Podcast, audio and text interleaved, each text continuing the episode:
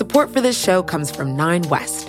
Winter's finally coming to a close, but you might still thaw the very ground beneath your feet with the hottest new trends from Nine West. Nothing beats the confidence the perfect little piece can give you. And their new collections of footwear, apparel, and accessories will let you take on the world in style. Use their Need It Now edit, also known as the Nine Edit, to search effortlessly through trends like Western style boots, loafers, and more. It's time to wear our confidence, ladies. We can't be contained because this spring at Nine West, we are infinite. Buy now and get 15% off with code PODCAST24.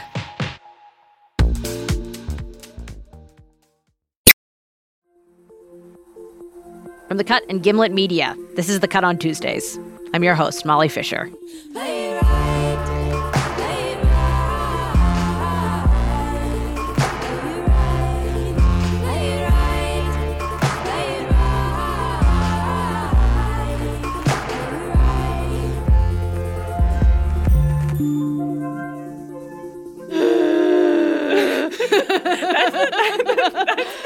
All the time is That's both of us making Yeah. the gritted teeth emoji face at each other.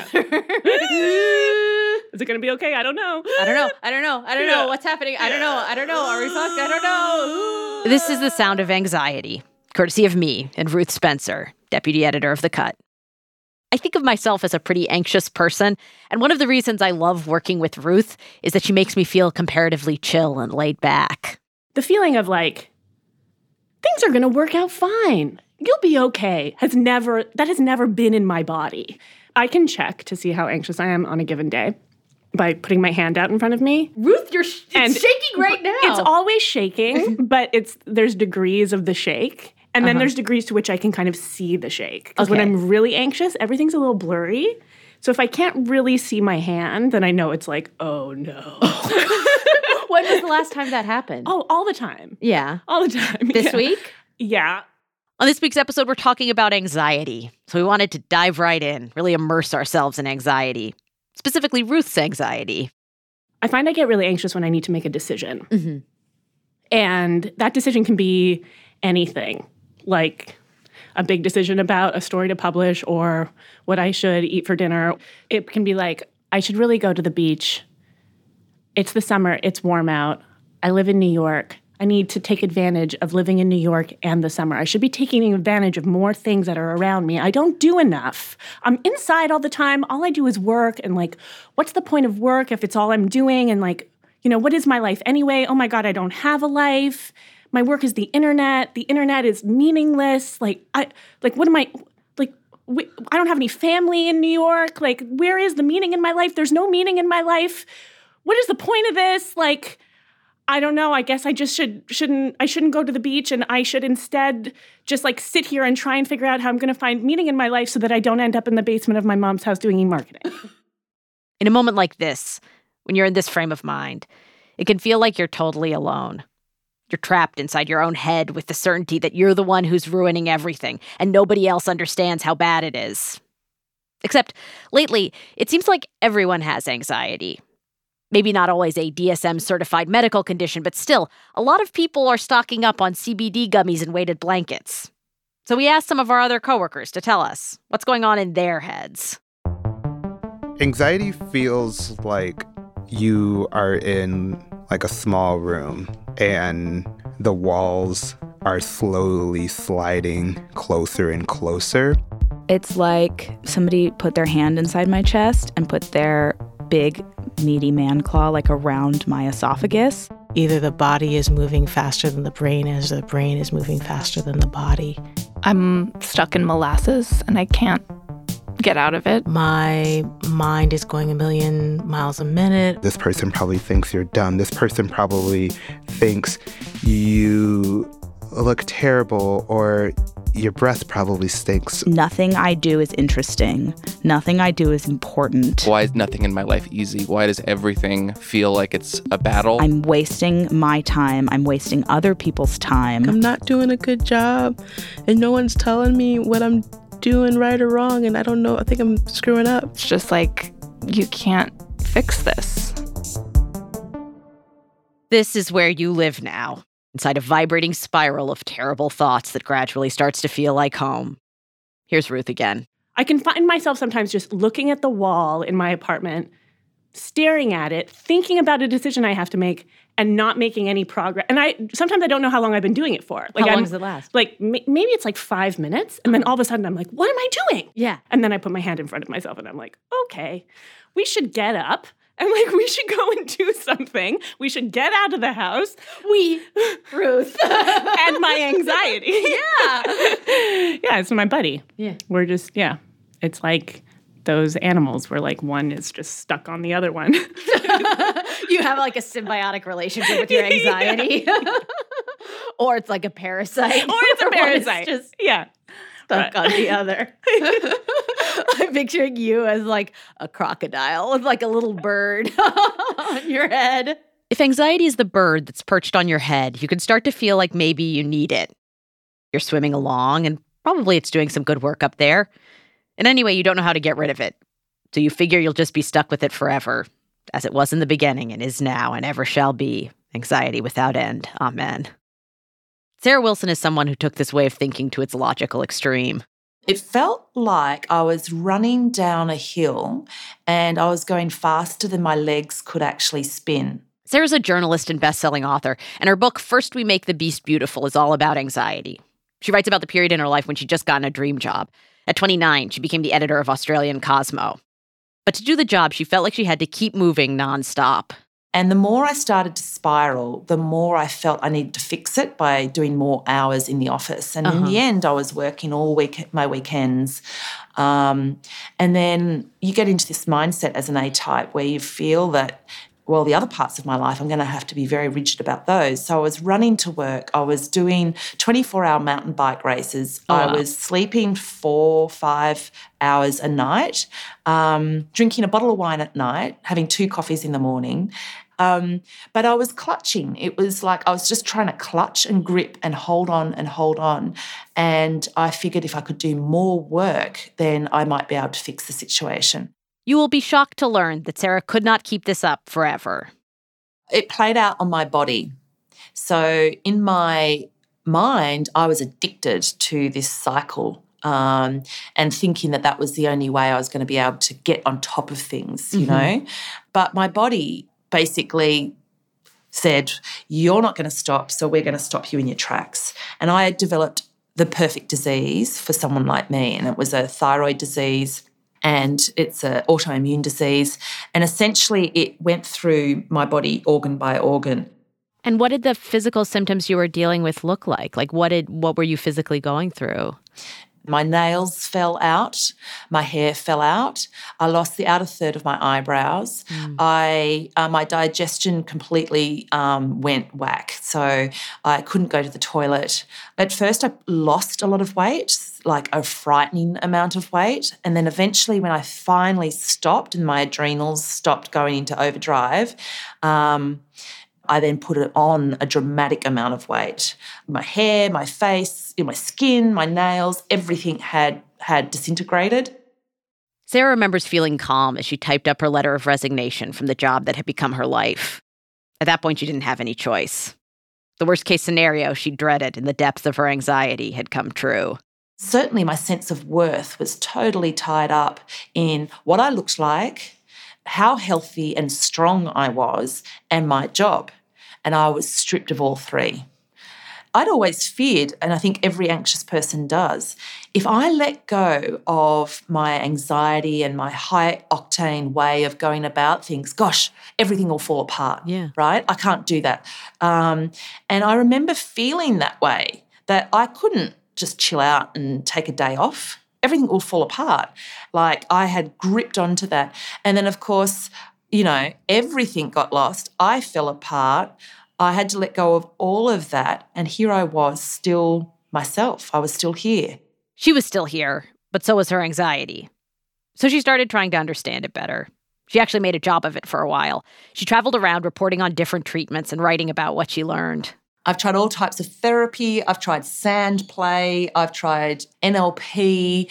I've been known to do headstands at night before I go to sleep. Um, I have done trips to India to Ayurvedic clinics where I wasn't able to shower for six weeks and I was fed ghee. I went and found the guru that uh, Elizabeth Gilbert goes and sees in, in Indonesia. You know, I have interviewed the Dalai Lama. I've done some truly, truly ridiculous things. I've swum with sharks. I've meditated with Richard Branson. I've hitchhiked around to try to plunge myself into fear. Um, I went around the world for seven years and tried to find what everybody's secret was. After all that reporting, Sarah found that what helped her the most were the boring things stuff like getting enough sleep, working less, and meditating. But even those things didn't get rid of her anxiety. Eventually, she realized it was something she was going to have to find a way to live with. It's a bit like carrying a shallow bowl of water around for the rest of your life. Um, you've got to keep steady. So there's a responsibility that I've come to realize.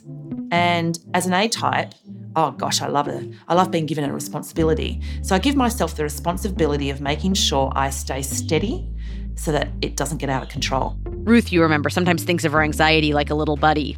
Sarah takes it even further. You know, it's the most constant relationship I've had all my life, you know. Um, and it is, it's like a little friend. Um, and there are techniques that actually help me modulate when I'm in a bad, anxious space. Like I write a letter to it. What do you say? What do you say when you write a letter to your anxiety?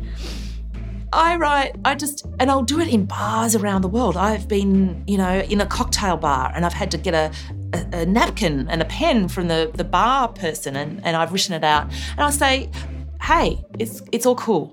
We're both here together. You know what? You and me, we're going through this. We know what happens. We know you get kind of worked up we're now going to calm things down, right? We're just going to write this out. We're going to describe it and you're going to get your say. And and you know what? In that process it takes only a couple of minutes for everything to settle down. It was striking as we started talking to people how many of them saw their anxiety as a kind of companion, someone well intended but misguided and overzealous. It is your brain trying to be helpful because mm-hmm. I think it's scanning for perceived danger. It's like someone you hired to look out for any danger or something, and they're just like really overexcited and want to do a good job. So it starts picking out things where you're like, I didn't even think that was a problem until you get made me think of it 15 times. So now I guess it is a problem. This is Aparna Nancherla. She's a comedian, and some of the material she's become best known for deals with anxiety. But when she first started talking about mental health on stage, it was because it was the only thing on her mind. She was depressed and stuck in a creative rut when finally she decided to write about it. I have a lot of anxiety. Um, it is it's a pretty solid part of my life. Like and and how many any stress heads in the house tonight? Yeah. I talked about that on stage. Didn't really expect that much of a receptive audience because it was kind of a bummer to talk about. But then I think it resonated in a way I wasn't expecting. And then that led me to kind of delve further into like my own struggles with mental health. And like if you don't have anxiety, the way I would describe it is like there's an edgy improv group in your brain. and it just needs like a one word suggestion to spin like countless scenarios that no one's comfortable with. like the whole time you're just like, when will this show be over? I just came to be supportive. Shortly after that happened, the election happened. Mm. Um, I mean, the election, the, the election, capital yes, T, capital E, yeah. yeah. exactly. And then it became almost more part of the zeitgeist, where well, you could totally. talk about it as a more general way of being, rather than just this thing some people go through. It is weird that anxiety is finally on message. Like, if you're an anxious person, it's kind of like, well, you know, this is what we trained for. Like, this is this is our Olympics. It's like all those nights awake, like it's showtime. You know, all the scenarios at once. All the scenarios at once. Abortion bans, climate apocalypse, Nazis marching in the streets. It was like anxiety had been right all along. In some ways, that perverse validation makes it hard to tell what's an anxiety disorder and what's a perfectly reasonable concern. And it's even harder when the news is coming at you like a fire hose every time you pick up your phone. I think it comes from that original idea where we have where it's like the more information you have, the more empowered you are. Mhm. But it's it's oversaturated to the degree where it's no longer helpful or healthy. Aparna's figured out ways to manage life with anxiety brain in anxiety world. She's got her time on Twitter down to 15 minutes a day. She exercises, and she's also found that meditation helps. If you could, would you want to like snap your fingers and get rid of anxiety, or do you feel like it's something that's part of who you are to an extent that you wouldn't want to at this point? I think it's I'm used to it in a, in the sense that I've just existed with it for so long, but I think if I could get rid of it, I would, even though there would probably be a period of strangely missing it or, you know, being like, "Oh, it wasn't so bad." What would you miss about it? Um, I think just the that sense of urgency Mhm. where you it feels like everything is important all the time. Yeah. And I think that can strangely create meaning, maybe in a kind of dysfunctional way, but uh but without it you kind of have to find those things for yourself. And I think that can be a lot harder. So there you have it. You just need to find the meaning of life, or at least a meaning for your life. Coming up after the break, a woman with an idea for how to go about doing that. Support for this show comes from Nine West. Winter's finally coming to a close, but you might still thaw the very ground beneath your feet with the hottest new trends from Nine West. Nothing beats the confidence the perfect little piece can give you. And their new collections of footwear, apparel, and accessories will let you take on the world in style. Use their Need It Now edit, also known as the Nine Edit, to search effortlessly through trends like Western style boots, loafers, and more. It's time to wear our confidence, ladies. We can't be contained because this spring at Nine West, we are infinite. Buy now and get 15% off with code PODCAST24.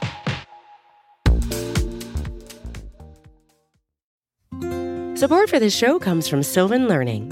As a parent, you want your child to have every opportunity, but giving them the tools they need to tackle every challenge, that takes a team. Now more than ever, educational support tailored exactly to what your child needs can make all the difference.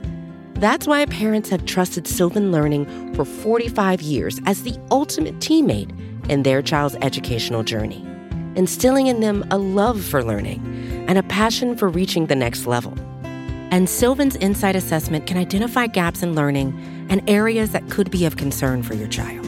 It's a 360 degree view into your child's learning that you can't find anywhere else and helps ensure that your child didn't miss something in school that might put them at a disadvantage in the future. And right now, it's the best price of the year at $29. Go to sylvan29.com to learn more and get your child's assessment for only $29. That's S Y L V A N 29.com. Welcome back.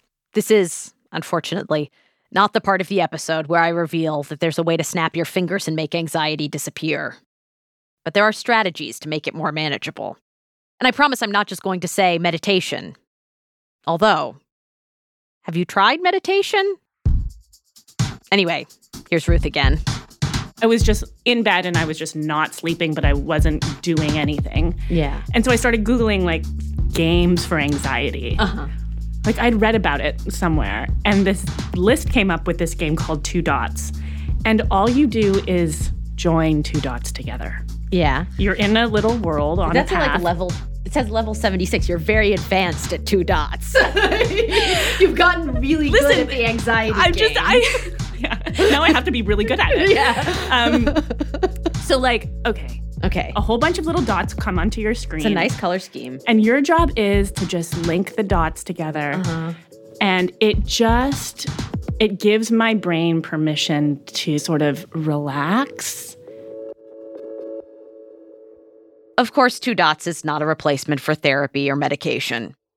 But say it's a Sunday at 4 p.m. and it feels like someone's reached inside your rib cage and started to squeeze. How do you self soothe? This is a little embarrassing, but I tend to physically just go to the container store I can't really explain it, but there's something about seeing something where everything has a place and there's organization for things you've never thought of. I feel like when I walk in there, I have somewhat of a spiritual experience and end up blacking out and coming out with things like battery organizers. I make chicken soup. Peeling carrots really does it for me. I like to consume a lot of caffeine when I am really anxious, which a lot of times makes me more anxious, but I feel like that justifies the anxiety and like, oh, this isn't a mental disorder. This is just, I just had too much caffeine. It's fine. So I'm a first time mom. I have a nine month old daughter. And um, when I am anxious about myself, I do something for her. Like, oh, I have so much laundry to do, but I'll do hers first.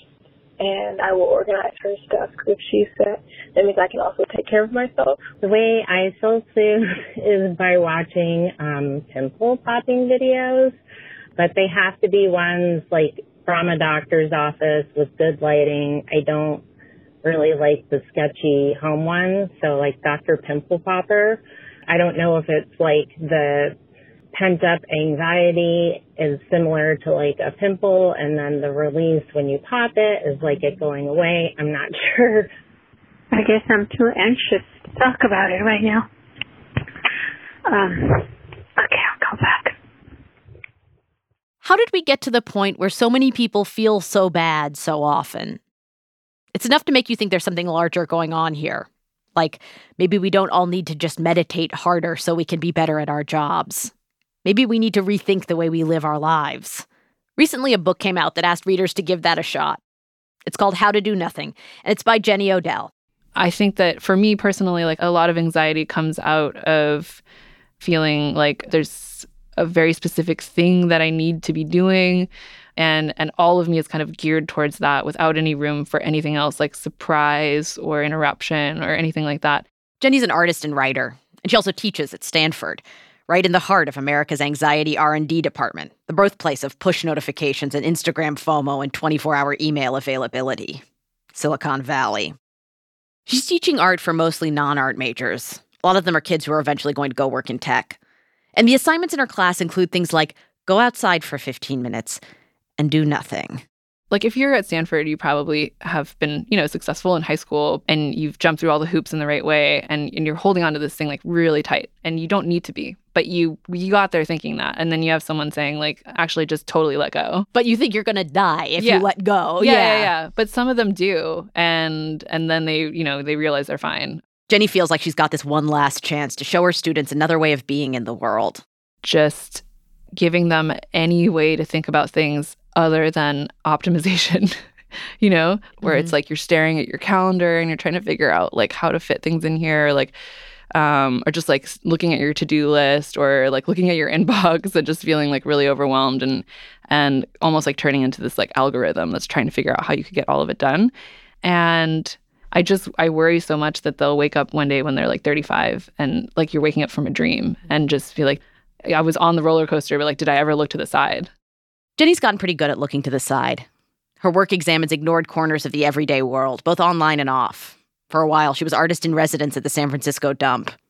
To find the things that interest her, she has to pay attention to the place where she lives. I think I just allow myself to get distracted by something that I am really, really curious about uh, which a lot of the time is birds. like you can't really bird watch in any intentional way, right? Like these are birds will show up or they won't, and you don't even know which ones. You're just bird seeing. Yeah, and I see something, and then I'm just like totally derailed from like whatever I was trying to do. How did you first start getting distracted by birds? Um. Okay, so it pretty much all started with this book called The Genius of Birds by Jennifer Ackerman. She learned that crows can recognize human faces and teach their children which people are friendly. And then she started paying more attention to her neighbors. The, the OG crows were Crow and Crowson because it was a crow that showed up with its kid. Mm-hmm. Um, it's also the background image of my phone. Mm. Uh, it's my equivalent of baby photos. It's like, do you want to look at my crows? um, do people? yeah. yeah. I mean, they do. Yeah. She's known them for about three years now. they know me well enough that they like stop me on the street. Wow. Sometimes How I'm you like recognize them as opposed to other crows? um I can't visually recognize them. Like I wouldn't be able to like pick them out of like a crow lineup. But if I'm walking, you know, within a block of my apartment and a crow like comes out of nowhere, like out of the sky and lands right next to my head and stares at me, I'm like pretty sure that that Yeah. is one of them. Um You must feel like a witch or a sorcerer. I totally do. Yeah, because then they'll just follow me down the street. Like they'll just keep landing near me um, all the way to my car. So, um, Do you have pets or do you mostly have the crows as your primary animal relationship at home? I think I'm their pet. Uh huh. Because they, it's like whatever. I could say that like I trained them to come by with peanuts, but actually they trained me to, To put them peanuts on the balcony. yeah, I think they know that. Yeah. Um, and I've been trying to learn like crow language lately. I'm just paying a lot of attention to like what different sounds they make in different situations. And so far, I have learned um, the like "Hey, get over here" sound. Um, so there's that one. There's the "Hey, there's that cat that we all hate." Um, it's this very angry sound. I Uh-huh. mean, and I I was just reading the other day in the living room, and I heard it, and I, in my mind, I was already like, "Cat." There's a cat outside, and I went out, and there there And was the cat. Yeah. Wow. And then there's the annoyed I'm here but you haven't noticed me yet sound. Like, what the fuck? crow? yeah. yeah. And Yeah. oftentimes it's when I'm looking at my phone. Mm. So if I'm like in, in on the balcony, near the balcony, and one of them has shown up and I haven't seen it yet, it's like this short, like it sounds like a human being like, hey, Yeah. you know. They're like, get with Yeah. the program, Jenny. Yeah. We're What here. Yeah. Hang out with us. We're your crow friends. yeah. And I think I mean they're intelligent enough to know that like I they don't know what the phone is, but they know I'm paying attention to it. Like And they know that they yeah. can see that I that I am paying so much attention to it that I haven't noticed them. yeah. And they're calling you back to the real world. Yeah. So thanks, crows. Yeah. For Jenny, the crows are more than just fun companions, although they are that. She writes in her book that the crows help her see herself as a human animal, another creature inhabiting the same landscape. They remind her that she's part of something larger than herself, an ecosystem, a planet. When anxiety strikes, its first move is to convince you you're all alone. The first counter move is to remember that you aren't.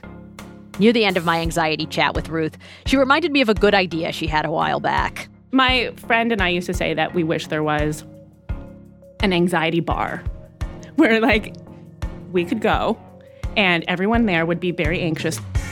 I went looking for the first time Ruth told me about the anxiety bar. It was kind of hard because when I search anxiety in my Slack records, I turn up 37 pages of results. But I finally found it. The concept is very simple it's a bar for people who are internally freaking out, a safe space for stress heads and extremists. It's a place that allows you to get out of your apartment and stop staring at your own wall. I picture it as an endearingly shitty dive, someplace that smells like floor cleaner in Narragansett. Most crucially, the anxiety bar is a place that requires no excuses or explanations. I find when I'm anxious and I have to have a social interaction, it's very hard, Bad. very hard, very Yeah. bad. So at the anxiety bar, you just show up and you're like, hey, At the anxiety bar, everyone already understands. Ruth's drinking a double gin and tonic and playing two dots. Sarah Wilson's writing a letter on a napkin. A couple of crows are tapping on the window. Bring them some peanuts if you get a chance. While you're outside, take a minute to look at a tree. And remember that you're just one of the many regulars here, a crew who have all found someplace comfortable to ride out the storm. That's it for this week's show. We'll see you next Tuesday. And we're working on another episode where we need your help. If you've had a baby, we want you to give us a call and tell us what is the most surprising thing that happened to your body while you were pregnant. Call us and leave a message at 920 368 3341. 920 368 3341. The Cut on Tuesdays is produced by Sarah McVie, Olivia Natt, and Peter Bresnan. Our senior producer is Kimmy Regler. We're edited by Lynn Levy and Stella Bugbee. Mixing is by Peter Leonard. Our music is by Haley Shaw, Emma Munger, and Peter Leonard. Our theme song is Play It Right by Sylvan Esso. Special thanks to Allison P. Davis, Naomi Ekperigin, Jesse David Fox, Simone Kitchens, Katie Schneider, and Erica Schwiegershausen. Also, if you were a fan of this show, I strongly suspect you will also be a fan of Read Like the Wind. It's a monthly email of book recommendations and more from the writer Molly Young. She's a top notch person to get emails from. Subscribe, you will not regret it. You can do that at vulture.com slash read like the wind. The Cut on Tuesdays is a production of Gimlet Media and The Cut.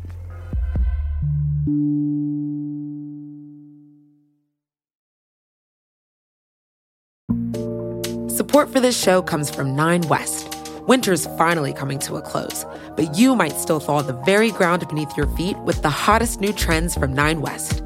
Nothing beats the confidence the perfect little piece can give you. And their new collections of footwear, apparel, and accessories will let you take on the world in style. Use their Need It Now edit, also known as the Nine Edit, to search effortlessly through trends like Western style boots, loafers, and more. It's time to wear our confidence, ladies. We can't be contained because this spring at Nine West, we are infinite. Buy now and get 15% off with code PODCAST24.